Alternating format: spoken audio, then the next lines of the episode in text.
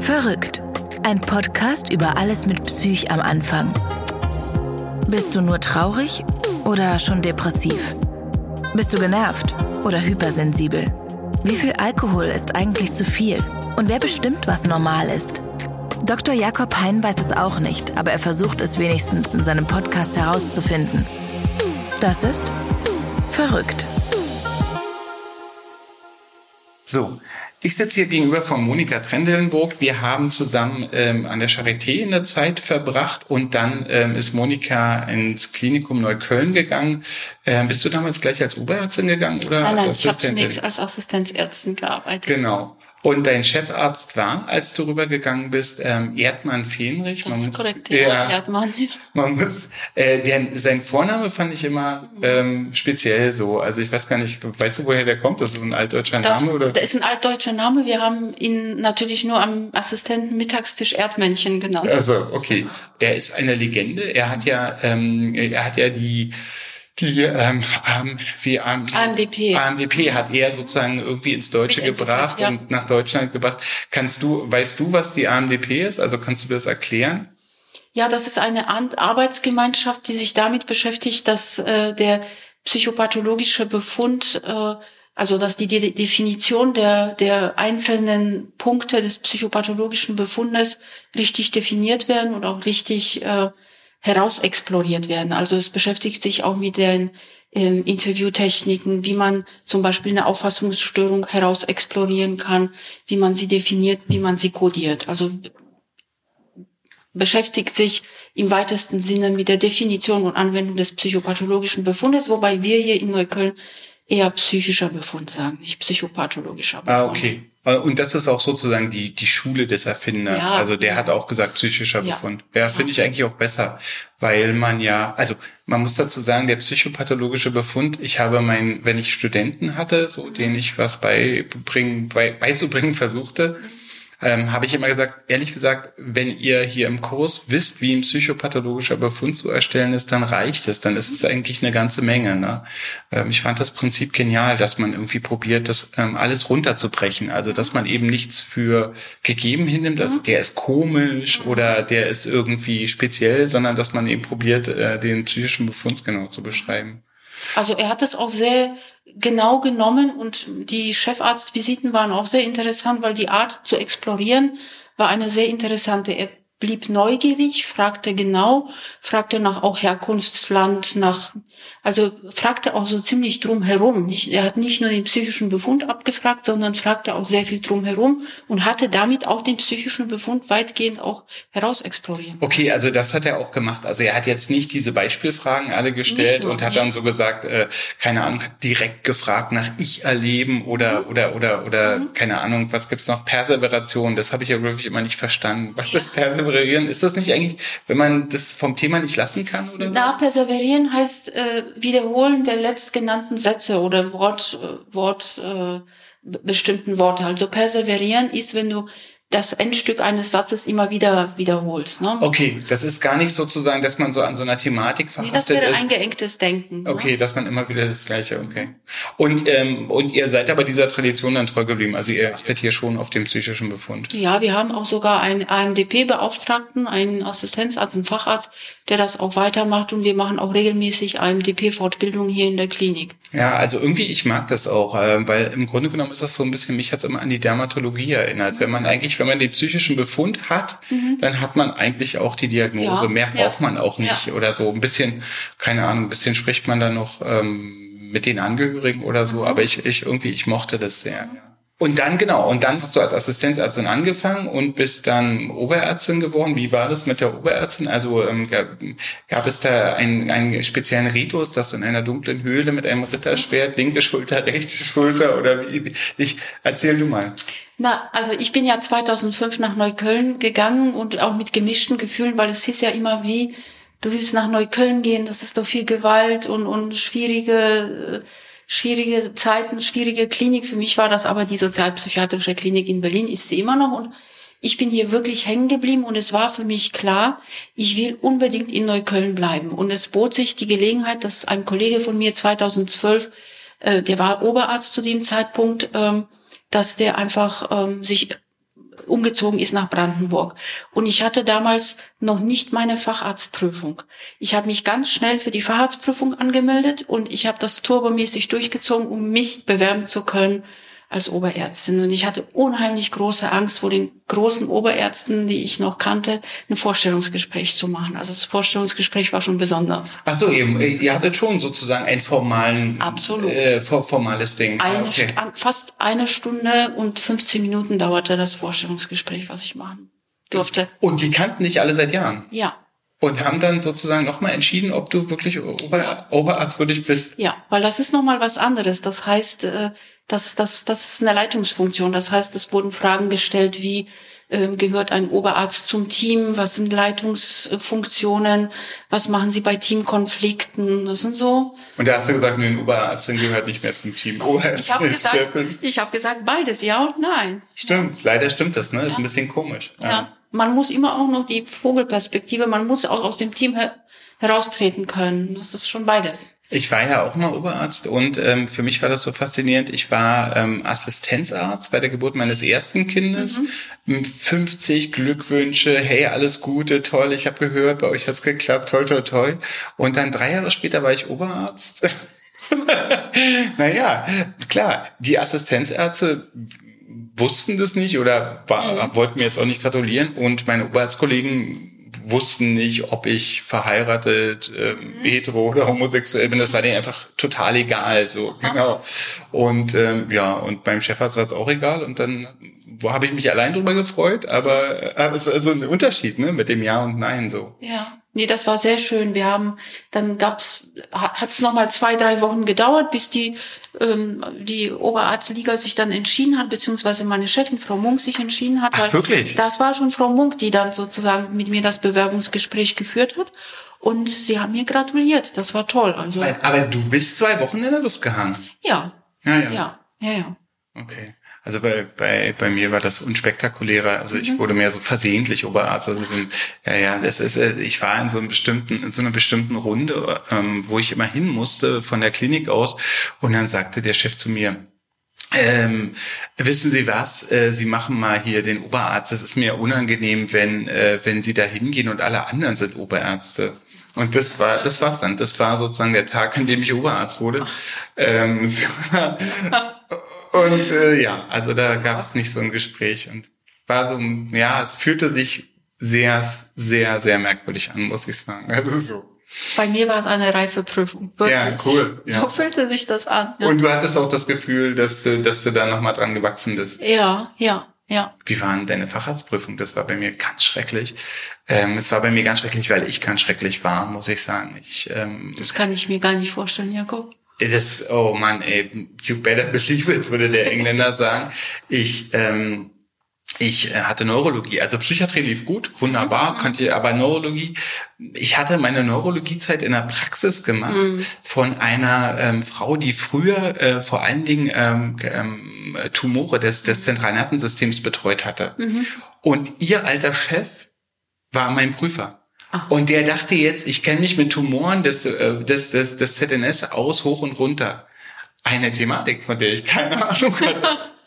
Ich habe irgendwie so gelernt, aber weißt du, so ein Gangliom und ein keine Ahnung, ein Neurofibrom und irgendwie, wenn du es nur auf Papier kennst, ist ja alles irgendwie dasselbe. Und es war ganz, ganz, ganz schrecklich. An meiner Facharztprüfung, mein Gott, ich habe mich ja wirklich kurzfristig angemeldet. Und ich wusste, ich muss Fachärztin werden, sonst kann ich nicht Oberärztin werden. Und dann ging ich in die Prüfung und Frau Lazarova, das ist ja in der Ärztekammer, die hat mich... Frau Lazarova ist, sagen wir mal, die ist sozusagen die gute Seele in der Ärztekammer, genau. Die betreut alle genau. Psychiater und Psychotherapeuten. Ja, sie ist so eine Art Fachangestellte. Ja, man will sie nicht, genau. Und sie kennt jeden Psychiater in Berlin. Ja. Man kann ihr eigentlich nichts vormachen. Nein, und sie ist wirklich, sie tröstet einen, beruhigt einen. Sie hat zu mir gesagt, na Mensch, Frau Trendelenburg, wenn das heute nicht klappt, dann können Sie es ja in 3 Monaten wiederholen. Und bis dahin wusste ich gar nicht, dass man dann noch 3 Monate warten muss. Aber es ging. Neurologie war nicht so einfach. Psychiatrie, so wie bei dir, das war ein Heimspiel für mich. Neurologie war hat mich jemand aus dem Theodor-Wenzel-Werk geprüft, ist ja auch nicht mein Schwerpunkt, und dann ging es aber. Ich hatte unheimlich große Angst, es nicht zu schaffen. Wobei man sagen muss, ne, du hast einen berühmten neurologischen Nachnamen, also da hätte ich, glaube ich, noch mehr Angst. Mhm. Also bei Trendelenburg ist ja ein eigenes neurologisches Zeichen und so, und wenn ich den Nachnamen hätte, gut, ich würde das erstmal lernen, das Zeichen, damit man wenigstens das habe ich auch gemacht, genau. Aber wurdest du nicht gefragt? Nee, wurde ich nicht, nur eine Polyneuropathie, glaube ich, irgendwas ganz Einfaches, ja. Ach so, oh, okay. Weil das war meine Hoffnung, dass sie so diabetische Polyneuropathie, also dass sie so relevante Sachen machen, so so Sachen, Nebenwirkungen von Medikamenten, neurologische. Ja. Nee, er wollte was zu Tumoren des ZNS wissen, da hatte ich keine Ahnung. Es war wirklich, wirklich, wirklich grauenvoll. Ja. Und sie haben auch, also das Glück war, dass der dritte der Neurologe war, und sie haben dann, glaube ich, auch so zu mir gesagt, ja, okay, passen Sie auf, die Psychiatrie lief jetzt wirklich gut, und wir hoffen, dass Sie nie Neurologe werden. So, irgendwie so war so ein bisschen die Hoffnung. Naja. Genau, und dann bist du Oberärztin geworden, und heute, das hatte mich sehr, sehr interessiert, heute beschäftigst du dich ja auch mit Suchterkrankungen. Mhm. Oder wie läuft das? Also hast du dann so ein, bist du so die Chefin für, oder weißt du, gibt es so einen Verantwortungsbereich? Wie definiert sich das? Also es hat damit angefangen, dass bei uns noch als Assistenzärztin hier in der Klinik sollte man, wenn man Facharzt für Psychiatrie werden möchte, sollte man auch ein Jahr Sucht gemacht haben. Auf einer der Wir haben nur eine Schwerpunktstation hier, und das ist die Sucht, sonst ist alles gemischt. Und ich war dort als Assistenzärztin, dann ging ich in die Neurologie, hier auch im Neuköllner, und dann nach der Neurozeit wusste ich, ich komme hier zurück in die Psychiatrie, und man durfte sich so ein bisschen was aussuchen. Und ich habe mir nochmal die Suchtstation ausgesucht, weil ich das am besten fand. Ja. Und dann durfte ich nochmal auf die Suchtstation, und so begann meine, sag ich mal, Suchtspezialistenkarriere, und genau. Und dann haben die sich gewundert, dass du dahin wolltest, oder wie kam es dazu? Warum wolltest du das machen?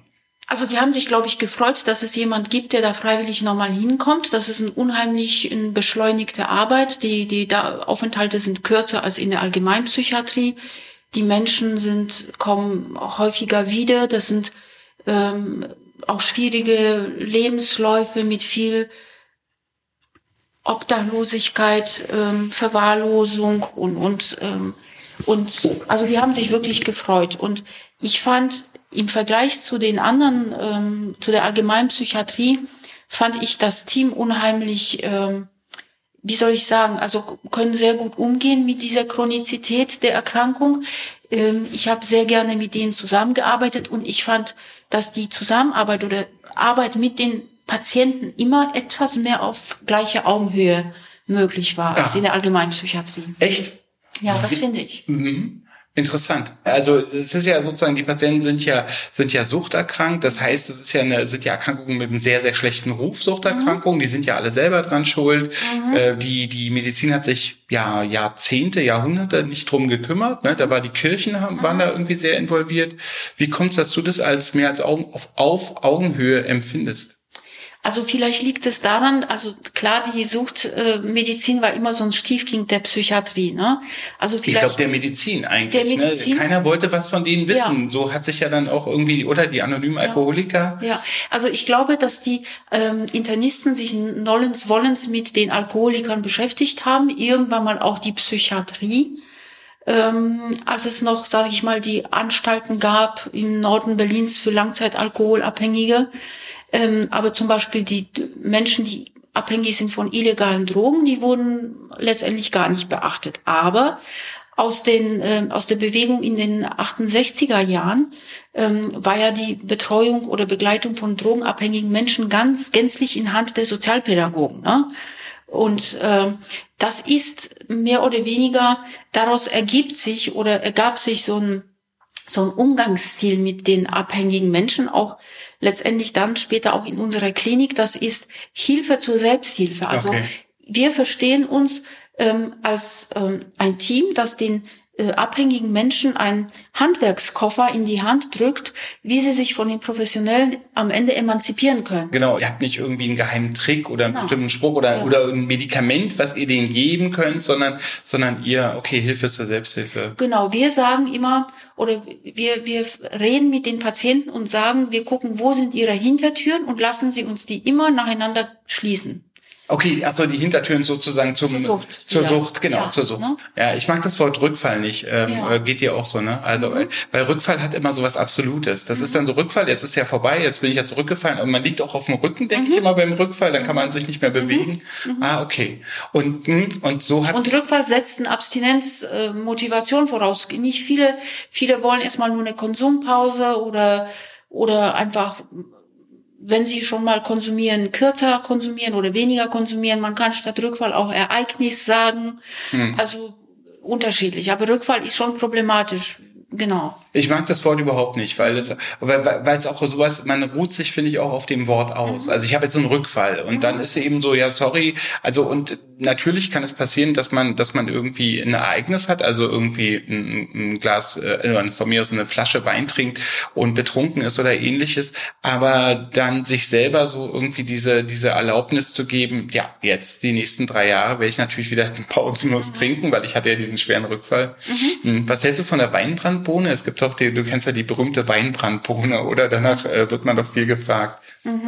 Du meinst die Pralinen, oder was meinst du? Ja, es gibt immer die Weinbrandbohne, also der Patient sozusagen erlebt abstinent und pflanzt Blumen und hat einen tollen Job und dann geht er zu einer Feier und es ist alles gut und es wird ihm eine Weinbrandbohne gereicht und diese Weinbrandbohne isst er und wird fortan nicht mehr gesehen, weil er wieder total im Alkohol versinkt. Also ich sehe die Weinbrandbohne tatsächlich problematisch. Also es gibt durchaus Menschen, die sollten diese Weinbrandbohne nicht essen, weil dann genau das passiert, dass sie dann auf den Geschmack kommen, dass sie dann, ich weiß nicht, hast du House of Cards gesehen? Nee. Diese Serie?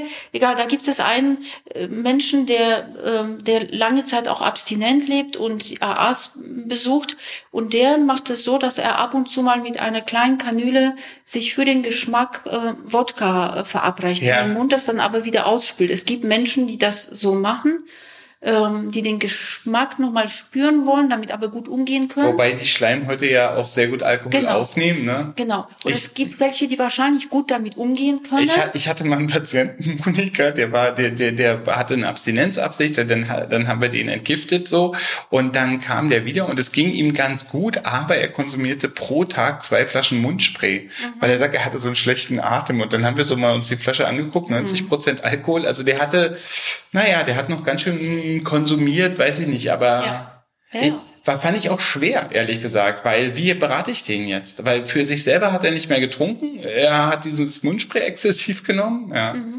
Also und deshalb sage ich, es gibt die da mit Moncherie, Weinbrandbohne irgendwie in dieser Form umgehen können oder mal eine Soße mit Calvados trinken können oder essen können und dann ist gut. Aber es gibt die lässt dieser Geschmack nicht mehr los.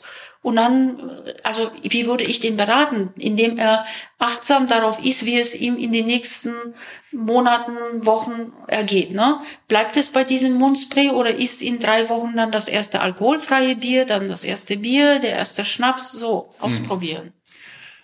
Ich sehe häufiger, aber das ist der Bias der Leute, die wir immer wieder in der Klinik sehen. Bias heißt sowas wie verzerrte Sichtweise. Ja, genau. Ja, wie verzerrte Sichtweise, weil wir sehen in der Klinik die bei denen es mit der Weinbrandbohne nicht geklappt hat. Genau, ja, klar. Ja, das ist eben deswegen auch sozusagen diese Beratungsfrage oder so. Ich fand das nur so toll, als er dann da mit seinen Fläschchen ankam und das der roch auch immer auffallend gut oder so, aber es war halt so ein bisschen das.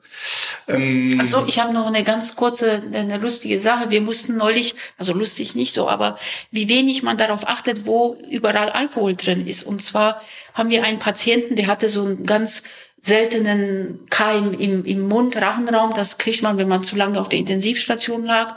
Und wir haben es zufällig entdeckt. Der musste isoliert werden, ist alles nicht so schlimm. Und die Hygiene hat uns empfohlen, eine Mundspülung zu machen. Das ist ein schwerer Alkoholiker.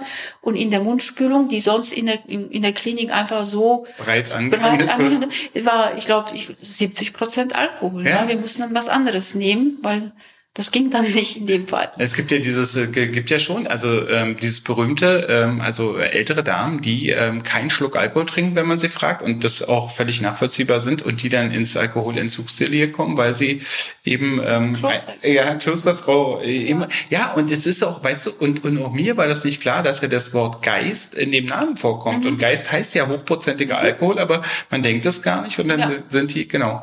Ja, meine Großmutter hatte das, die hat dann immer so, weißt du, dann war ihr kalt, dann war ihr warm, dann war irgendwie ein Schnupfen und man muss sagen, diese Tropfen haben ihr immer sehr gut geholfen. Ja? Ich habe als Kind, wenn ich Magenschmerzen hatte, hat meine Oma mir auf Zucker und auf einen Löffel Zucker, dann Klostergeist und dann rein damit. Ja. Wir hatten so einen Hustensaft, den habe ich immer sehr, sehr gemocht. Also der war so gut, war so ein angenehm wohles, warmes Gefühl im Bauch. Mhm. Habe ich immer, wenn ich Husten hatte, habe ich mich gefreut, jetzt geht's an diesen Hustensaft. Und dann habe ich den getrunken und ich glaube auch, der hat tierisch viel Alkohol. Vielleicht mit Kodein noch. Ja, also sowas Gutes gab's ja nicht im Osten, weißt du. Aber genau. Ja, es ist interessant, ne? Ich habe ja in der Sucht gearbeitet, wie du dich vielleicht erinnerst oder auch nicht. Und für mich war das eben interessant, dass ich also so die Herausforderung, die das mit einem selber macht. Also ich trinke zum Beispiel Alkohol, ansonsten hat mich eigentlich nie was interessiert. Vor Kokain zum Beispiel hatte ich immer Angst. Hätte ich nie genommen. Irgendwie dachte ich immer, das wirkt zu gut für mich, da lass mir die Hände davon oder so. Aber man fängt dann schon an, über sein eigenes Trinkverhalten nachzudenken. Wie geht's dir damit? Absolut. Ich empfehle also, ich habe unheimlichen Respekt vor Beruhigungsmitteln, vor Benzodiazepinen, ja, weil wenn du Alkohol getrunken hast und zu viel trinkst, das riecht ja aus dem Mund, das merken die anderen. Wenn du Beruhigungsmittel nimmst, nicht, haben aber ähnliche Wirkung. Also ich habe vor Valium, Tavo eher auch sehr viel Respekt. Ich auch, ey. Illegale Drogen habe ich auch außer einmal Cannabis geraucht, nie Lachgas. Habe ich wo gab's das hier? Oder auf der Station hast du es mal genau. Nein, das war während meiner Doktorarbeit. Ja, okay. Genau, und das war aber auch nicht meins. Und mit dem Alkohol, da ist es so, allen Assistenzärzten, die bei uns anfangen, empfehle ich, dass sie mal versuchen, sei es nur für 2 Wochen, 3 Wochen, am besten noch einen Monat, vielleicht 3 Monate, einfach kein Alkohol zu trinken und dennoch alle Feierlichkeiten, Geburtstage, Partys aufzusuchen. Oh Gott. Naja, aber das erwarten wir ja häufig. Von unseren Patienten. Ja, genau. Es ist unerträglich, das kann ich schon mal sagen. Also ich habe manchmal so Platten aufgelegt und dann konnte ich ja nichts trinken. Mhm. Also in meiner Jugend, ja. Ich bin jetzt, für liebe Zuhörerinnen, ich bin alt und so, aber und dann habe ich nichts getrunken, so. Mhm. Und dann musste man den Leuten so beim Versinken im Suff zu gucken, es war nicht schön. Also man hat überhaupt gar keine Lust auf die ganzen Leute, die dann so 3/4 besoffen da irgendwie rumeiern oder so. Hm. Du hast mal einen Monat nichts getrunken? Also ich weiß ehrlich nicht, wann der letzte Monat war, wo ich nichts getrunken habe. Also würde ich echt lange überlegen müssen. Na, ich habe bis zu meiner ersten Schwangerschaft habe ich auch wirklich Kette geraucht und von dem Tag an nicht mehr, beziehungsweise was ich mittlerweile kann, ist, dass ich auf Partys, wenn ich mit Menschen unterwegs bin, die rauchen, dann rauche ich mal 4, 5 Zigaretten an, aber nicht mehr. Wow. Ja. Und mit Alkohol, das mache ich Pausen, um einfach mir zu beweisen, dass das geht noch. Ja, cool. Ja.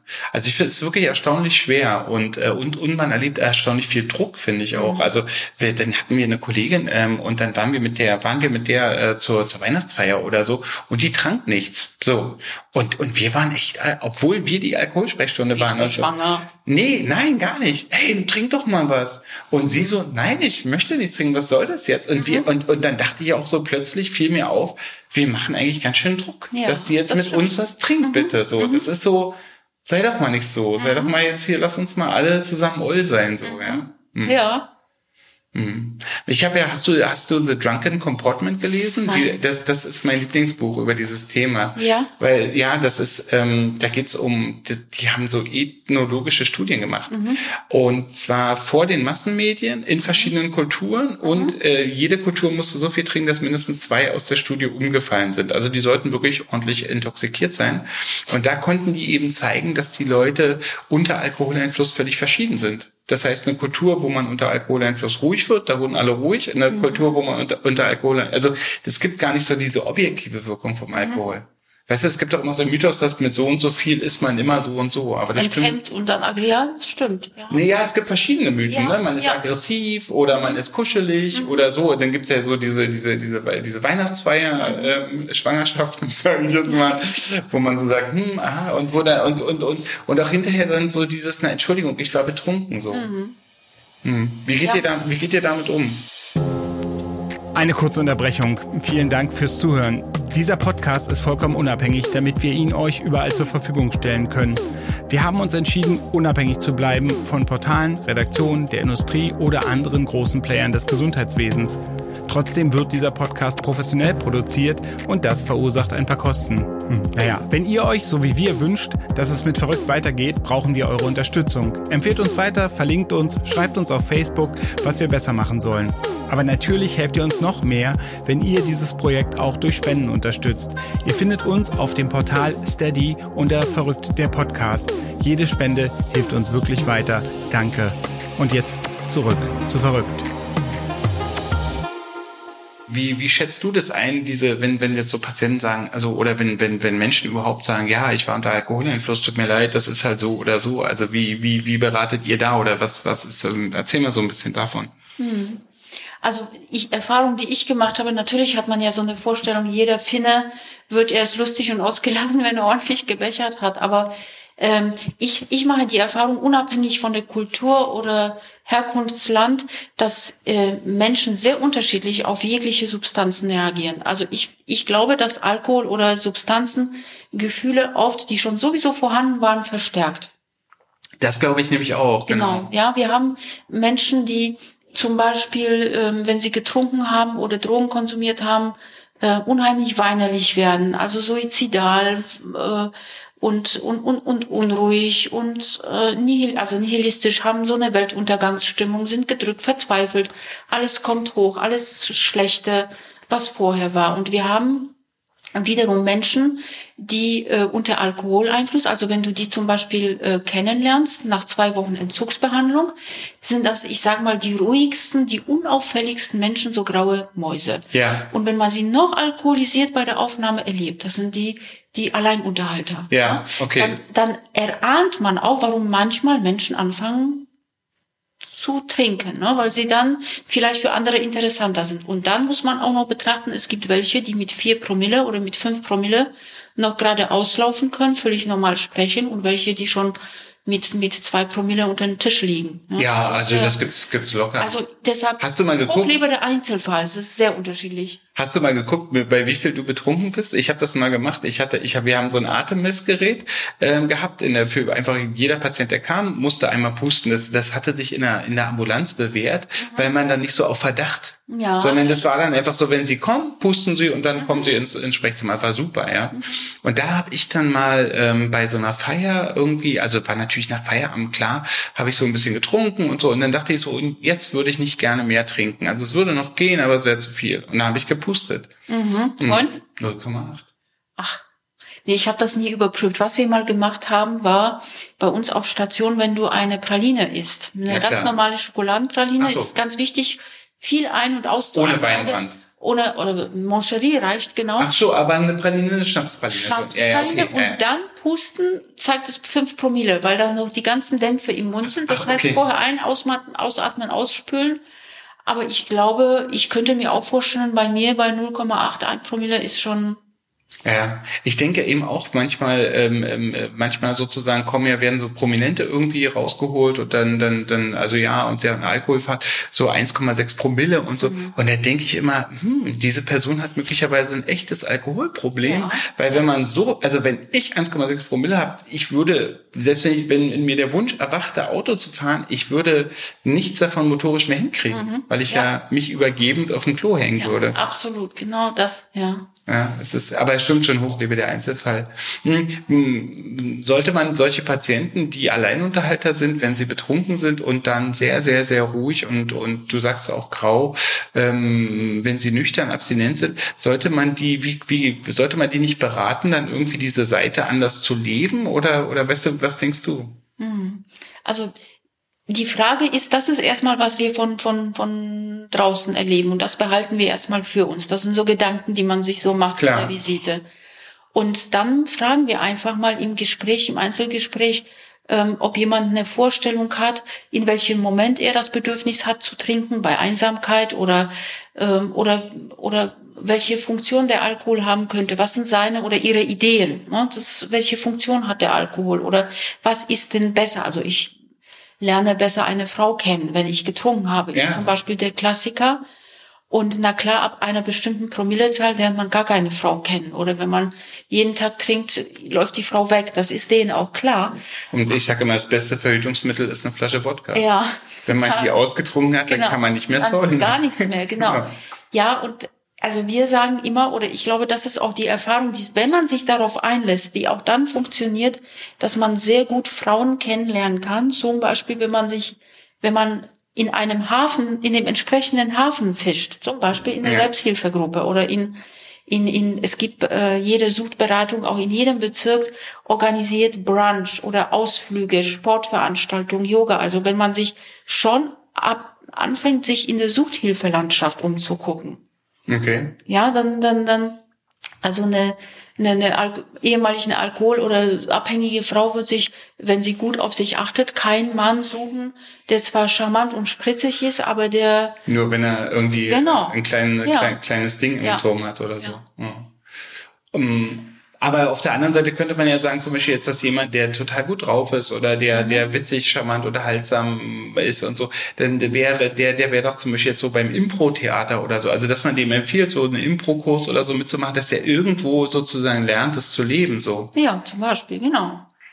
Ja, es ging ja immer darum, also einerseits muss man was nehmen oder der Patient muss was abgeben oder sollte oder vielleicht will er das und andererseits muss er ja aber auch irgendwas bekommen. Man kann ja nicht nur davon, also die Therapie kann nicht daraus bestehen, irgendwas nicht zu machen, ne? Nein, also wenn jemand wirklich auch erstmal verzichten will oder weglassen will, ist ja, es gibt ja, kennst du ja diese Zielpyramide in der Sucht, ne? Ganz unten steht Sicherung des Überlebens, dann was weiß ich, irgendwann mal auch die Abstinenz, aber oben als on top nochmal ist die zufriedene oder die glückliche Abstinenz. Es ist ja nicht so, dass jemand, der nach einer 3-monatigen Entwöhnung rauskommt aus der Klinik, plötzlich glücklich im Leben ist, weil er hat ja womöglich die Saufkumpels verloren, er hat ja kein cleanes Umfeld und das Wichtigste ist, die Durststrecke erstmal durchzuhalten, von mehreren Wochen, Monaten, vielleicht 1-2 Jahre, bis er sich was ganz anderes aufgebaut hat. Man nimmt ja seine Saufkumpels gar nicht als Saufkumpels wahr. Man nimmt die als Kumpels wahr. Sind ja einfach irgendwelche Freunde so. Ja. Und das ist ganz schwierig. Also auch jetzt so bei Jugendlichen, wenn die jetzt so Suchtprobleme haben und die haben dann eigentlich Cannabis-Kumpels. Mhm. Und die merken das aber nicht. Sind einfach ihre Freunde, mit denen die einfach Zeit verbringen und so. Und dann sage ich immer zu denen, okay, aber dann können die nicht eben einfach nur aus Respekt vor dir sozusagen an den Tagen, wo du dich mit denen triffst, nicht kiffen. Mhm. Weil das doch für dich so schwierig ist. Mhm. Naja, und da wird's dann oft sehr, dann sehr mau. Dann trennt sich das, ne? Ja, oder eben man konsumiert wieder, ja. Weil ich glaube, das ist ganz schwierig, wenn du jetzt eben Saufkumpels hast, irgendwie mit denen Zeit zu verbringen, ohne zu trinken, ja. Mhm. Also ein guter Freund von mir, der ist alkoholabhängig und dann habe ich immer überlegt, was mache ich mit dem? Ich habe mich mit dem halt immer in der Kneipe getroffen und dann sind wir in die Sauna gegangen. So, das ist so ein alkoholfreies Milieu. Also damit um abzuhängen und uns trotzdem zu unterhalten oder so. Hatte dann seine eigenen humorvollen Momente. Mhm. Naja. Also noch ein anderes Beispiel, dass wenn du zum Beispiel bei Menschen, die von illegalen Drogen abhängig sind, ne, und da so... Du sagst das so, du musst das so vielleicht ein bisschen ergänzen, weil man denkt, also ich glaube, dass ganz viele noch so dieses Bild haben, es gibt den Junkie, der ist heroinabhängig und dann gibt's die tablettenabhängige Hausfrau und so, aber eigentlich hat sich das Bild total gewandelt, oder? Ja. Also die Leute sind, man sagt fachbegrifflich dazu, Polytoxikoman, also im Grunde genommen viele nehmen Heroin, also so, ne? Ja. Das ist heute sehr bunt, das Bild. Genau, wir sehen also zunehmend Mischkonsum. Es gibt es gibt noch den Menschen, den Mann, die Frau, die nur Alkohol trinken und abhängig sind davon. Aber unheimlich viele konsumieren auch abends zum Einschlafen noch Cannabis oder nehmen auch mal eine Tablette Mischkonsum ist eigentlich noch viel häufiger geworden. Und es gibt aber auch die Heroinabhängigen, die irgendwann mal in so einem besonderen Programm sind, die substituiert werden, also eine Ersatzdroge bekommen, die aber trotzdem zusätzlich noch Alkohol trinken. Bei Konsum haben, genau.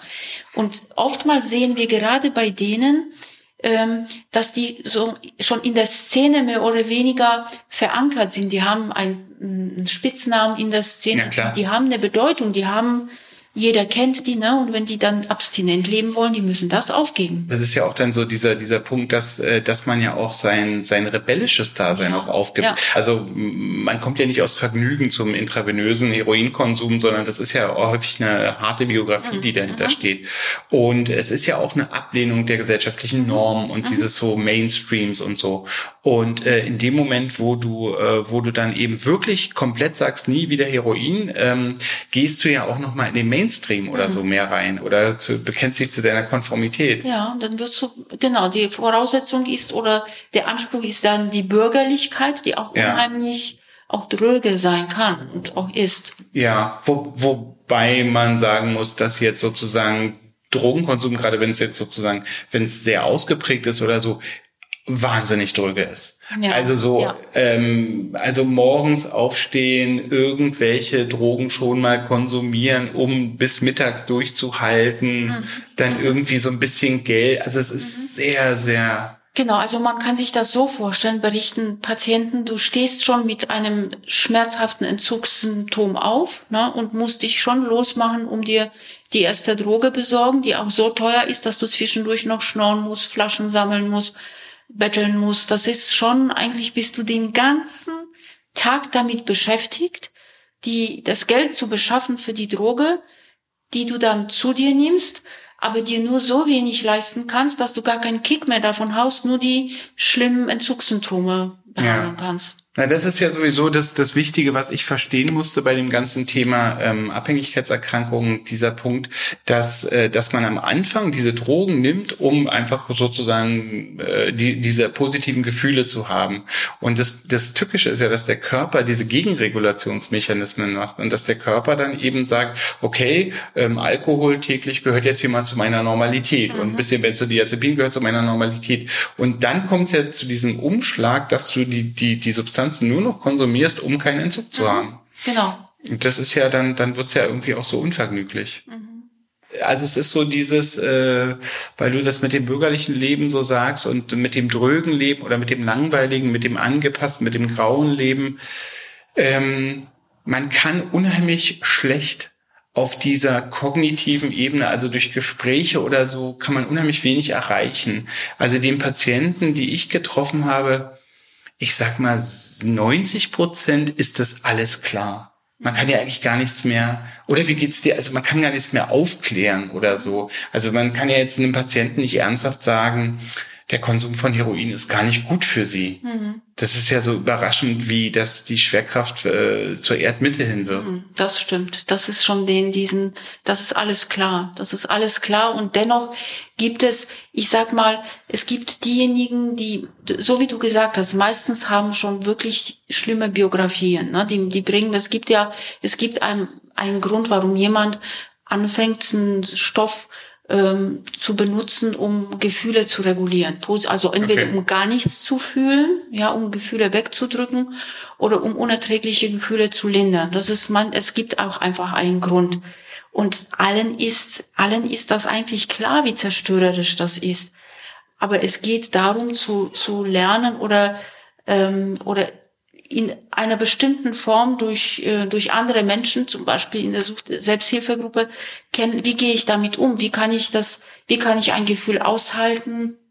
Wie kann ich zum Beispiel ein anderes Gefühl herbeiführen, ohne irgendwas zu konsumieren? Das ist so, wie du sagst, es geht nicht um Ratio. Das ist denen alles klar. Ja, es ist auch nichts Hilfreiches. Also ich will sagen sozusagen, ich finde, unsere Arbeit besteht nicht darin, den Patienten irgendwelche wahnsinnigen News sozusagen zu vermitteln und das dann, also so dieses, weißt du, so Alkohol ist schlecht für ihre Leber. Also das weiß wirklich jeder. Ja. Also das ist für die jetzt nicht überraschend oder so. Und es geht irgendwie darum, also ich denke, dieses Hilfe zur Selbsthilfe-Konzept ist irgendwie so interessant, weil wir dann aber auch so viel weniger Verantwortung übernehmen für den Prozess, ne? Weil wir dann sagen, gut, die Verantwortung muss irgendwie bei dir bleiben. So. Also wir sind da in absoluten Krisensituationen oder wenn jemand es selbst nicht schafft und auch nicht machen sollte, einen Konsum beenden. Ne? Wir machen eine Entzugsbehandlung. Okay, das kann gefährlich sein, klar. Das kann gefährlich, dafür sind wir auch da. Aber A und O ist nochmal wirklich selbstständig, eigenverantwortlich weiterzumachen außerhalb der Klinik.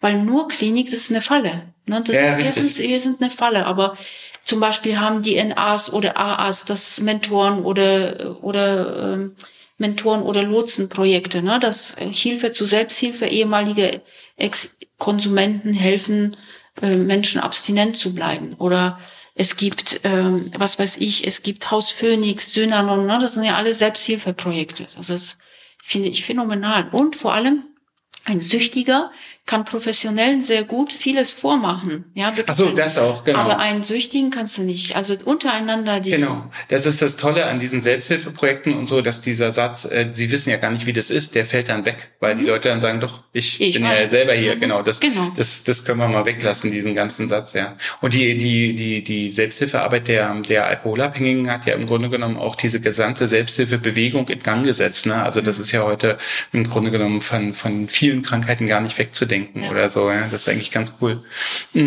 Ich wollte... Jetzt habe ich die Frage vergessen, Monika. Aber mir ist noch was eingefallen. Weißt du, nur ganz kurzes Beispiel. Wir machen ja immer eine Großgruppe bei uns auf Station montags. Und es gab neulich jetzt letzten Montag eine Patientin, die sollte eigentlich 2 Wochen bei uns bleiben. Die hat aber nach 7 Tagen, hat sie in der Großgruppe gesagt, sie möchte, es geht ihr jetzt prima, super, sie will jetzt heute gehen, weil sie sich so stabil fühlt. Und natürlich, wir Professionellen bleiben sie noch ein bisschen, machen sie Ausgänge. Und irgendjemand aus der Gruppe, ein Patient, sagte zu ihr, also, weißt du, wenn ich dir so zuhöre, denke ich, du willst saufen gehen. Ja. Nur deshalb brichst du ab, ne? Und das haben wir dann, das war tatsächlich so. Die hatte einfach Suchtdruck, ne? Und die wollte einfach trinken. Das genau. Ich hab Patienten gehabt, die sind nach der Behandlung, also wir hatten da so einen Supermarkt, ich möchte jetzt nicht den Namen nennen, wegen Markensachen und so. Und der Supermarkt war in der Nähe der Charité und der ist nicht dran vorbeigekommen. Der ist sozusagen raus der hat ja auch ziemlich viel in Kauf genommen irgendwie für diese ganze Behandlung und ist dann rausgegangen und ist nicht an diesem Supermarkt vorbeigekommen, hat getrunken und war im Grunde genommen ja wieder total in derselben Schleife drin. Nicht mal 2 Stunden nach der Behandlung, die er da irgendwie auf sich genommen hat. Wahnsinn, ja. Ist ganz schwer. Ist auch schwierig sozusagen, weiß nicht, wie es dir geht, so, es ist ja auch schwierig, so, also dann sozusagen zu vermitteln, ne? Also die Leute so, also jetzt so, weiß ich nicht, Freunde oder so, die dann sagen, was, warum machst du denn das? Die haben doch sowieso alle keine Lust, die werden doch alle rückfällig, weißt du, da gibt's gibt schon auch noch ein Stigma, oder? Mhm, ja. Wobei, ja, gibt es, und es gibt auch dieses Stigma auch bei den Assistenzärzten, die noch nie auf der Sucht gearbeitet haben, dann bei uns 1-2 Jahre bleiben. Da gibt's aber so einen Wandel nochmal, weil es gibt immer noch Wunder. Es gibt, weißt du, wir sehen Leute, die sind 10-mal im Jahr bei uns, ja, kommen immer wieder, werden rückfällig. Und im 3. Jahr passiert irgendwas, vielleicht ohne uns Professionelle, dass der plötzlich 2 Jahre trocken ist. Oder seien es nur 3 Monate. Aber es ist halt ein Unterschied. Es ist ein Unterschied und es passieren eben diese, ich sag mal, Wunder oder das Leben ist voller Überraschungen. Ja, ich glaube auch, das Wichtige ist in der Psychiatrie allgemein, und das betrifft eben auch diese Suchtbehandlung, dass wir nicht dafür da sind, schnelle Tricks zu performen, sondern dass wir da sind für eine langfristige zusammenarbeitsorientierte Behandlung, die sozusagen nach Ressourcen guckt und wo man eben auch bereit sein muss, mal sozusagen, das dauert jetzt vielleicht 3 Jahre und aber dann nach den 3 Jahren ist auch viel passiert oder so, ja, dass die Patienten dann dankbar sind. Ich habe ja auch das Gefühl, dass die Alkoholerkrankung, je mehr stigmatisiert ist, desto gewöhnlicher Alkoholkonsum ist. Also in Russland ist ja die Alkoholkrankheit so stark stigmatisiert. Die Patienten werden ja behandelt wie Aussätzige heute noch, ja. Dann gibt's so eben Absprühen mit einem kalten Wasserschlauch und so ein Schwachsinn, ja. Ich weiß jetzt nicht, wie es in Polen ist oder so, aber in Saudi-Arabien wird das komplett als Krankheit angesehen und da suchen die super Spezialisten, hochprofessionalisiert, das ist eine Krankheit, weil da trinkt ja keiner und dadurch wird eben Alkoholkonsum oder wird eben noch stärker als eine Krankheit verstanden, ja. Na, keiner kann man nicht sagen. Nee, es trinken schon viele. Komfortstation. Ja, sieht man immer mal. Ja, aber es wird eben ganz klar als Krankheit verstanden. Ja, das stimmt. Ja, genau. Ja. Während sozusagen in trinkenden Gesellschaften, zum Beispiel in Deutschland, das ist ja nur eine total trinkende Gesellschaft. Also Alkohol kriegst du in Deutschland leichter als Zahnpasta. Weil du kriegst es einfach immer überall 24 Stunden, 7 Tage die Woche. Ne? Ja, ich weiß gar nicht, gibt es an der Kasse auch mal, es gibt Kassen auch ohne Süßigkeiten, aber Flachmänner sind doch an jeder Kasse, oder? Ja. Ich müsste das mal beobachten. Ja gut, aber das, da quengeln ja die Kinder nicht so rum, naja. Weißt du, deswegen, das, ja, stimmt. Naja, und überhaupt, ich meine, dass es Alkohol gibt, ich hatte mal Besuch aus Amerika und da meinte der, was ist denn das? Und war das irgendwie klarer ohne Markennamen für 4 Euro die Flasche? Mhm. Und da meinte der, das ist doch jetzt ein reines alkoholabhängigen Versorgungsprojekt. Also er hat das überhaupt nicht verstanden. Er meinte so, das ist doch hier nur dafür Alkoholabhängige. Mhm. Und letztendlich hat er recht. Mhm. Meine, wer sonst kauft sich hier Hausmarke Clara für 4 Euro. Das ist ja klar, wofür das ist. Echt ganz schön hart. Naja. Wie ist es, gibt es auch für dich so, ja, du sagst ja selber, du probierst auch dann wochenlang nicht zu trinken oder also du achtest schon darauf oder so. Aber mir erzählte mal ein Patient, dem es glaube ich sehr gut ging, dass er eine Silvesterfeier veranstaltet hat und dass er mit wahnsinnig vielen Leuten sich da getroffen hat und dass sie das unheimlich krachen lassen haben und er hatte wahnsinnig viel Spaß. Mhm. Und das waren lauter Leute aus Selbsthilfegruppen und das heißt, da gab es keinen Alkohol. Mhm. Und dann dachte ich so, ja, mhm. Silvester ohne Alkohol, wie soll denn das gegangen sein? Also kennst du so, also beobachtest du sowas auch, dass Alkohol so, also so, wo das so bei dir irgendwie auch verankert ist oder so? Also so Sachen, die man hinterfragen kann oder muss? Ja, tatsächlich, ja, das, weißt du, dazu fällt mir spontan etwas ein, aber ich habe leider, kann ich keine Studie mit Namen und Quellenangabe zitieren, aber ich weiß, es gab mal eine Studie. Leute, das ist jetzt der erste Podcast, der nicht korrekte Quellen hat. Ich glaube, wir fragen einfach bei der GEMA, genau, ob wir es trotzdem senden dürfen. Ja, aber erzähl mal von der Studie. Die gezeigt hat, dass Leute auf eine Party eingeladen waren und haben, da gab es Cocktails, umsonst, also kostenlos und alle haben getrunken und das waren Caipirinhas und was weiß ich und alle hatten super Party, was die nicht wussten, das war gar kein Alkohol drin. Es war nur die Erwartung, dass es Alkohol drin ist. Es gab aber, ne? Und ich glaube, was wollte ich damit sagen? Also ich habe tatsächlich, glaube ich, entweder verbringe ich Silvester sowieso zu Hause alleine, weil ich Silvester grundsätzlich nicht mag oder eigenen Geburtstag. Aber ich glaube, wäre noch zu untersuchen. In meinem Fall N = 0. Ich habe es noch nicht ausprobiert. Aber ich glaube, absolut ist es möglich, Spaß zu haben ohne Alkohol. Oh ja, auf jeden Fall, klar. Aber es ist so, ich meine auch so dieses Bild. Du hast Silvester Geburtstag, hast du gerade gesagt? Nein. So. Silvester und Geburtstag. Ach so, okay. Also ich dachte jetzt, okay, du hast Silvester Geburtstag. Nein, genau. Aber beide sind so da, wo ich nicht gerne, da bin ich auch gerne zu Hause. Aber wenn dann Silvester, tatsächlich hatte ich immer irgendwie Alkohol getrunken. Aber das muss nicht sein. Aber du hast recht, das ist irgendwie so wie... Das ist irgendwie so miteinander verbandelt, ja, ne? Ja, aber wenn du abstinent sein möchtest und nicht trinken willst, musst du umdenken. Du musst was anderes machen. Ja, scheiße, ne? Ja. Genau, und das ist eben genau, was du sagst. Dass man da, ich empfehle auch immer den Patienten, sich sofort ein Getränk zu holen auf einer Feier. Also irgendein akzeptiertes Getränk, ein Tonic oder eben ein Energy-Drink oder so, damit eben auf die Frage, ich habe schon was zu trinken, dass man das einfach beantworten kann. Und weißt du, ich kenne diejenigen, ich kenne viele Patienten, die ab und zu mal bei uns zum sogenannten Freitagskaffee kommen. Also wir haben immer für ehemalige Patienten freitags gibt's Kaffee und Kuchen oder die einfach mal auf Krise kommen, vor Rückfall.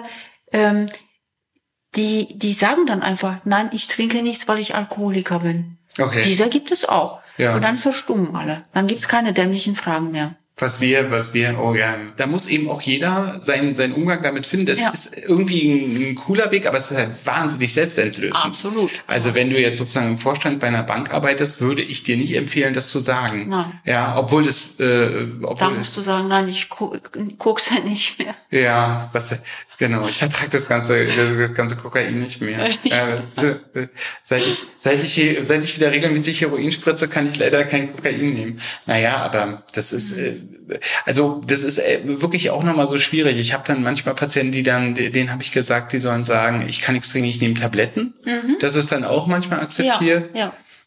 Obwohl, ich meine, manche von denen haben auch Tabletten genommen. Mhm. Also wir haben denen so manchmal Tabletten verschrieben. Ja. Oder ich habe Migräne. Ach so, da darf man auch nicht zwingen. Ja, das sollte man nicht. Okay. Das ist ein Trigger. Also man kann unterschiedliche Aber, und du findest es auch nicht schlimm, ne? Das sind ja eigentlich Ausreden oder so. Also es sind ja, also weißt du, wie ich meine, das sind ja eigentlich, ist ja nicht die Wahrheit so, in so einem ganz strengen Sinne, aber das ist okay. Das ist okay. Ich finde, wenn man sehr klar ist in der Sache und mit sich und schon vielleicht, je länger man vielleicht sogar abstinent ist, dann hat man vielleicht auch den Mut oder den Halt in sonst im Freundeskreis, in der Familie zu sagen, nein, ich trinke nicht, weil ich Alkoholiker bin. Es gibt also ich finde, das ist der beste Weg, weil dann gibt's wirklich, wer da noch mal sagt, aber ach komm, trink einen doch, kannst du doch von mal. Dem kann man sich trennen als sollte man. Genau so. Aber auch dieses, ich habe Migräne, ich nehme Tabletten, ist okay. Hauptsache, man sagt das einfach klar. Ja, okay, genau. Verstehe. Okay, ach so, dass man sozusagen nicht so irgendwie probiert, sich drum rumzuschummeln oder so. Weil es ja meistens auch was ist, was in dir passiert, dass du selber eigentlich auch überlegst, na, vielleicht könnte ich ein kleines Gläschen trinken. Genau. Komm, hör morgen auf, ja. Ja, ja, sowieso. Das ist, ja, es ist eben schwierig, weil, wie gesagt, die Patienten ja auch zu uns kommen und deswegen ist das eben so schwierig. Die kommen ja auch zu uns, die wollen das, die wissen das alles. Häufig ist der Wunsch nach Abstinenz und man selber sagt dann so, ja, Abstinenz weiß ich gar nicht. Mhm. Aber häufig ist der Wunsch da. Das heißt, es gibt gar nichts aufzuklären, sondern es gibt nur irgendwie was, ja, weiß ich nicht. Wie schaffe ich's? Ja, dir so ein bisschen zu helfen. Wie schaffe ich es nicht wieder anzufangen, ne? Weil das Aufhören machen wir in der Klinik. Aber wie schaffe ich es nicht wieder anzufangen? Wobei viele, gerade beim Erstentzug, ne, da viele sind auch zuversichtlich, ja, ich schaffe das ohne Selbsthilfegruppe, ohne Suchtberatungsstelle und viele schaffen es, die sehen wir nur nicht in der Klinik. Genau. Wir sehen nur die, die wiederkommen. Es gibt aber welche, die schaffen es, die trinken nie wieder oder konsumieren nie wieder.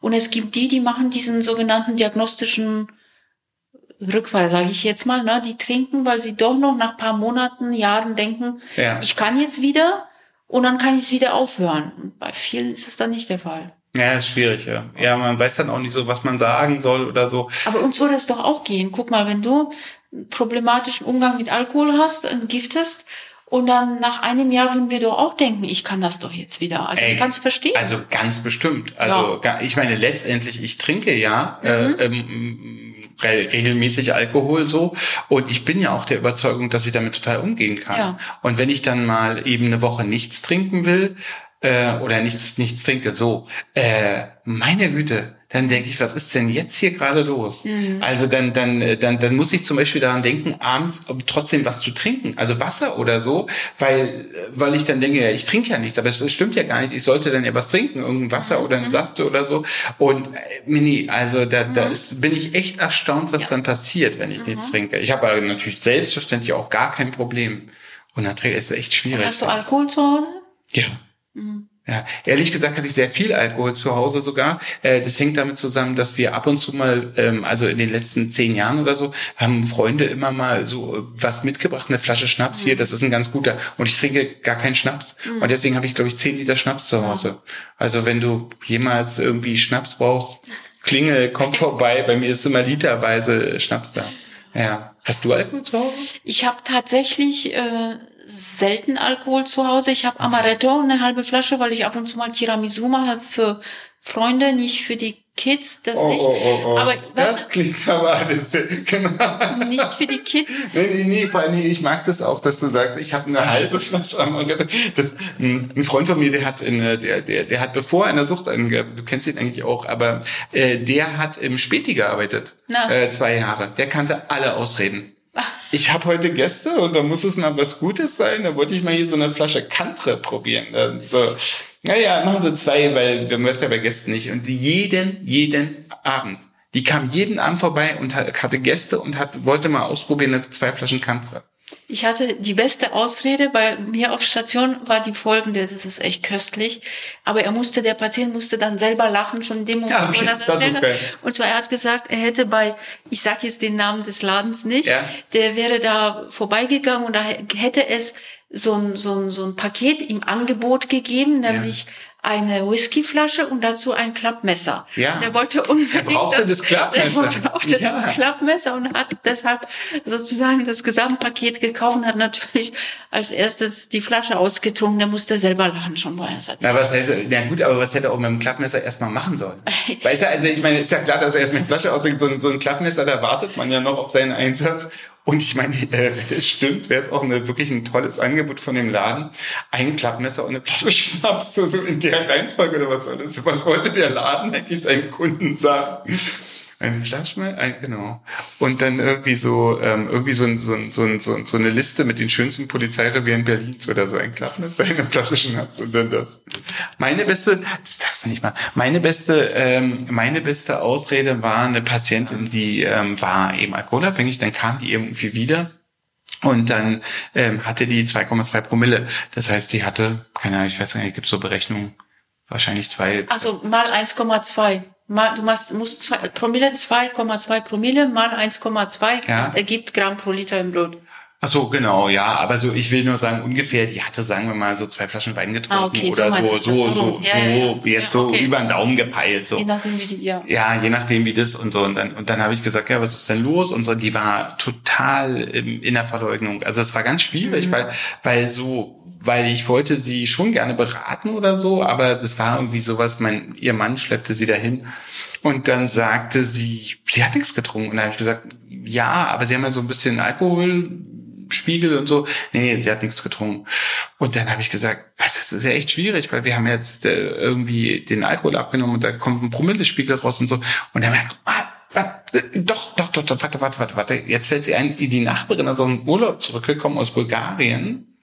Und dann haben sie so Bilder angeguckt und so. Und dann hatte die Nachbarin was mitgebracht, so ein Spezialgetränk. Und davon hat sie so ungefähr 1 Teelöffel, hat sie dann davon getrunken oder eben konsumiert. Und dadurch hat sie jetzt diese Promillezahl. Und dann habe ich ihm gesagt, aber dann muss in diesem Teelöffel 900% Alkohol gewesen sein. Weil sozusagen die Menge, die sie beschreiben, reicht gar nicht aus, um so viel Alkohol in ihr Blut zu bringen. Du kamst nicht durch, oder? Und da meinte sie, dann, das ist eben mit diesen ausländischen Sachen, da weißt du ja nicht. Weißt du, und da haben die Bulgaren also einen Weg rausgefunden, wie du in 1 Gramm Alkohol 9 Gramm Alkohol reinkriegst. Also das ist oder das ist verdammt. Raketentechnologie. Ja, das ist alles. Ich meine, du könntest eine Rakete antreiben. Naja, aber das habt ihr auch, oder? Ihr habt ja schon auch viel schwere Fälle oder so, die nachts kommen oder so. Ja, wir haben welche, die schwerst alkoholintoxikiert oder mich intoxikiert mit Feuerwehr, mit Polizei. Ja, ich glaube, das wüsste da hatten wir jemanden, der fast 7 Gramm pro Liter hatte, aber der war dann auch auf der Intensivstation. Nee, die haben wir auch. Wir haben aber auch, also ja, genau, aber die Ehefrau, die mit Ehemann kommt, haben wir auch. Also gebracht, nicht von sich gekommen, aber auch mit denen kann man auch gut zusammenarbeiten manchmal, ne, dass die auch selber mal was wollen und nicht nur der Ehemann. Aber wir hatten auch mal eine Patientin, die hat auch der Ehemann gebracht, der war ja oft weg, irgendwie, der war noch berufstätig, sie war Hausfrau, Prosecco getrunken, ne, und musst du dir vorstellen, die war auch längere Zeit bei uns und zum Abschied als Dankeschön hat der Ehemann unserer Station eine Champagnerflasche, 1 Liter Champagnerflasche geschenkt, wo ich dachte, naja, was ist das? Also auch der müsste den Umgang mit Alkohol verändern, ja. Das ist so. Ich habe mal tatsächlich vom Patienten zum Therapieabschluss eine ganz teure Flasche Champagner bekommen. Die hatte der noch zu Hause. Ah. Und die hatte er sich nicht getraut wegzuschmeißen und die wollte er jetzt mir schicken und hat gesagt, hier behalten Sie die. Der ist aber bis heute sehr, sehr fit, muss ich sagen. Ja. Der ist also der hat sozusagen 2 kleinere Rückfälle gehabt, aber ist eigentlich jahrelang, also 5 Jahre lang oder so, ist der Alkoholabstinent. Das ist schon ganz cool irgendwie, ja. Aber du hast recht, ich weiß, was du meinst, ist wirklich schwierig. Man denkt darüber so gar nicht nach. Gibt ja so ein, ich glaube, Alan Carr hatte doch auch einen Endlich-Nicht-Trinker, ne, wo der dann so beschreibt, dass wir den Alkohol auch immer verpacken. Wir packen ihn immer irgendwie ein, wir packen ihn in Zucker ein oder wir packen den in Hopfen ein oder wir packen den immer irgendwie ein, weil man den gar nicht trinken kann eigentlich so. Schon gefährliches Zeug. Ich habe schon als Kind, im Osten gab's ja Malzbier. Und das war wirklich, das hat 2% Alk, das gab's. Bist du eigentlich in Deutschland groß geworden oder wo bist du eigentlich groß geworden? Nee, ich bin ja in Katowice geboren, in Polen und dort aufgewachsen. Ich bin ja da war ich 15, bin ich nach Deutschland gekommen. Oh ja. Und wir hatten schon das, weil du das so erzählst, im Osten, bei uns gab's vielleicht im Osten überhaupt einen anderen Umgang mit Alkohol. Aber so, ich weiß, meine Oma mit Klosterfrau, Magenschmerzen, aber im Sommer im Sommer, da muss ich 12, 13 gewesen sein, das war gar nicht böse gemeint, aber meine Oma, wenn es ganz heiß war, hat sie sich so ein Mix gemacht, man würde heute sagen Berliner Weiße mit Schuss, einfach einen Pilz genommen, also ein Schlückchen Bier mit Himbeersirup gemischt. Und das habe ich auch trinken dürfen, was ganz Leckeres, ja. Naja, das ganz ist schon wenig, cool. Aber das war. Ja. Aber ich glaube, mit dem im Osten hatten wir einen anderen Alkohol. Ich glaube, das sagt jede Region. Mhm. Ich glaube sozusagen bei uns am Niederrhein, da haben wir ja ein bisschen anderen Umgang, bei uns in Pommern und so. Das erinnert mich so daran, ich bin mal rumgefahren mit einem Buch über Fleischkonsum so. Mhm. Und da hat jeder gesagt, ja, ist es aber nicht merkwürdig, hier mit so einem Buch zu sein, hier in der Region Oberfranken, wo wir doch die Wurstspezialitäten haben. Und so ist es irgendwie auch. Ich glaube, in Polen säuft man so, in Russland säuft man so, in Frankreich säuft man ja auch. Also so, oder eben immer anders. Und die Frau Professor, die Kinderpsychiaterin, Frau Professor Lehmkohl, die hatte eben ihre Assistenzarztausbildung, hatte die, glaube ich, in Hessen gemacht, und dann hatten die irgendwie alle erhöhte Leberwerte, und dann hieß es, da achten wir hier nicht so drauf, wir sind ja hier in der Weinregion, da kann man jetzt nicht irgendwie wegen leicht erhöhten Leberwerten immer gleich ein Aufhebens machen. Ich war neulich in München und wir waren da zusammen nochmal mit Kollegen essen, und ich habe ein Bier bestellt und die fragen gar nicht klein oder groß, da kommt gleich so ein Liter. Ja. Das sind.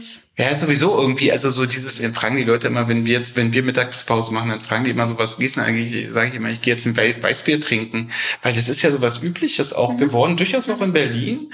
Und die Vorstellung, wenn ich einen halben Liter Weißbier mittags trinke, ich wäre so dun, also das wäre für mich das Ende dieses Arbeitstages so. Ja. Und das ist aber so, man macht das dann so zur neuen Normalität. Mhm. Und Weißwein. Ich habe ein großes Misstrauen gegenüber Weißwein entwickelt. Warum? Weil ich habe immer das Gefühl, dass Leute, die sehr, sehr viel trinken immer Weißwein. Es riecht nicht so, und es hat immer so was, automatisch was Kultiviertes. Auch ein Gläschen Weißwein bitte für mich. Warum nicht? Ja, das trinkt man auch schneller weg als Rotwein, ne? Rotwein kriegt man schneller Kopfschmerzen, man ist schneller betrunken. Nee, das stimmt, ja. Und kennst du das Geheimnis einer guten Weinschorle? Also als Gastronomen. Ja, sag. Nee. Was würdest du denken? Was ist das Geheimnis einer guten Weinschorle? Gar kein Wasser, nur Wein. Naja, ganz, ganz wenig Wasser. So wenig Wasser, dass man gerade noch so merkt, es ist wahrscheinlich doch Wasser, aber ganz, ganz viel Alkohol. Viel Vino.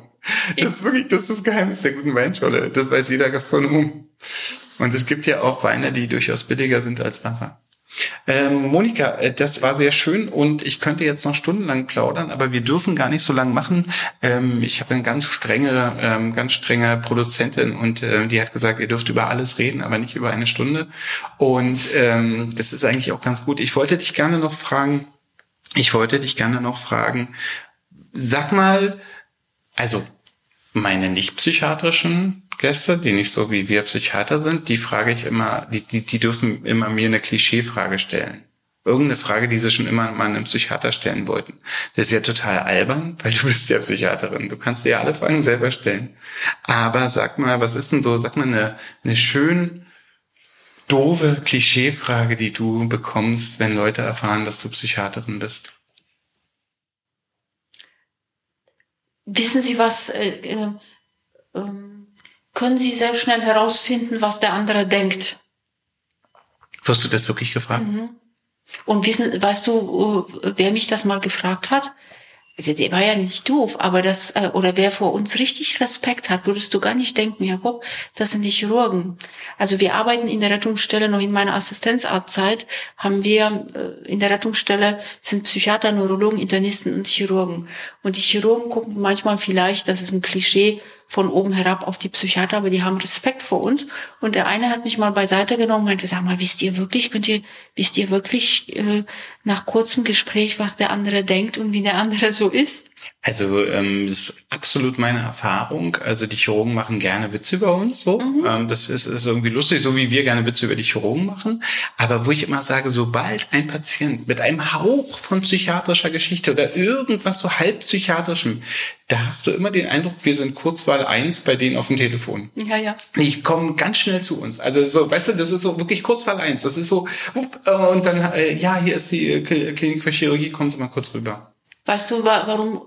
So vor 2 Monaten wurde unsere Assistenzärztin angepiept hier in eine große Klinik. Ja. Weißt du, warum? Nein.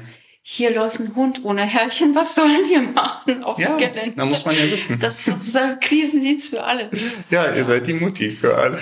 Aber weißt du, was ich dem Kollegen geantwortet habe? Ja. Ich habe gesagt, ja, können wir. Naja, klar.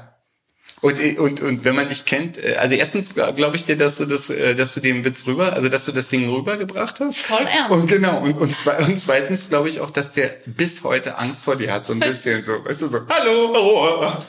Also dann so Pokerface. Genau, und genau. Nur nichts denken, nur nichts denken. Genau. Und dann musst dann zu ihm sagen, sie können das mit dem Pokerface lassen. Wir haben ja schon 8 Sätze. Die Schwelle, wir haben die Schwelle besprochen. Ich kann ihre Gedanken lesen. Und ganz schön groß an ihre, so Luftzeichen in die, so, weißt du, so Tüdelchen in den Luftmann an ihre Frau. Und dann so, oh Gott, ich weiß welche doch. Denn? Ja, genau, nie, oder was auch immer das heißt, ja. So. Grüße an ihre Frau. So, das sind kurz und dann weiß man, das ist weird. Na gut, genau. Du musst jetzt auch noch arbeiten und ich muss jetzt irgendwie, ich hoffe jetzt sehr, dass alle Aufnahmen hier irgendwie ankommen und wir beten. Wenn nicht, komme ich gerne wieder, genau. Das wollte ich dich fragen. Das war so interessant. Ich bin reingekommen in die Klinik und dann habe ich dich nicht gefunden. Und dann bin ich in den 2. Stock gefahren, im falschen Pavillon. Und dann habe ich da vor der Stationstür gestanden und so gewartet, so dass man so... Und ich hatte schon so ein bisschen das Bedürfnis zu sagen, ich bin kein Patient. Mhm. Weißt du, so ist komisch, oder? Psychiatrie macht irgendwie auch was mit einem. Ja. Ich meine, ich bin seit 20 Jahren Psychiater, aber ich hatte irgendwie das Gefühl...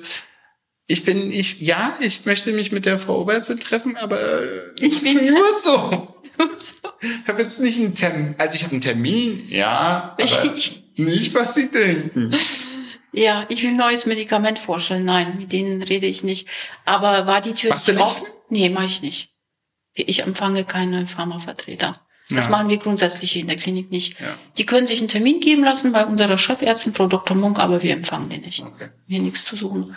Und war die Tür nicht offen? Wir haben eigentlich die Tür offen. Nee, die Tür war offen und dann stand ich aber da, gut, ich wollte jetzt nicht auf Station gehen und mir mal so ein Zimmer angucken, sondern ich wollte mit einer Fachkraft sprechen, die hatten auch zu tun, die haben sich da um die Patienten gekümmert, war alles okay. Mhm. Aber ich war so, but I'm not a patient, genau. Ja. Das entscheiden immer noch wir, setzen sich. Aber vielleicht müsstest vielleicht mal zu mir kommen, so in die Praxis und dann gucken, ob du auch dann so ein Gefühl hast. Mhm. Dass du dann sagen willst, ich besuche nur Jakob, nicht, dass sie denken, ich habe jetzt was. Mhm. War ganz komisch, also das habe ich mich über mich selber gewundert. Aber es ist eigentlich ganz gut, wenn man sich über sich selber wundern kann. Ja. Monika, mach's gut, das war toll. Tschüss, Jakob.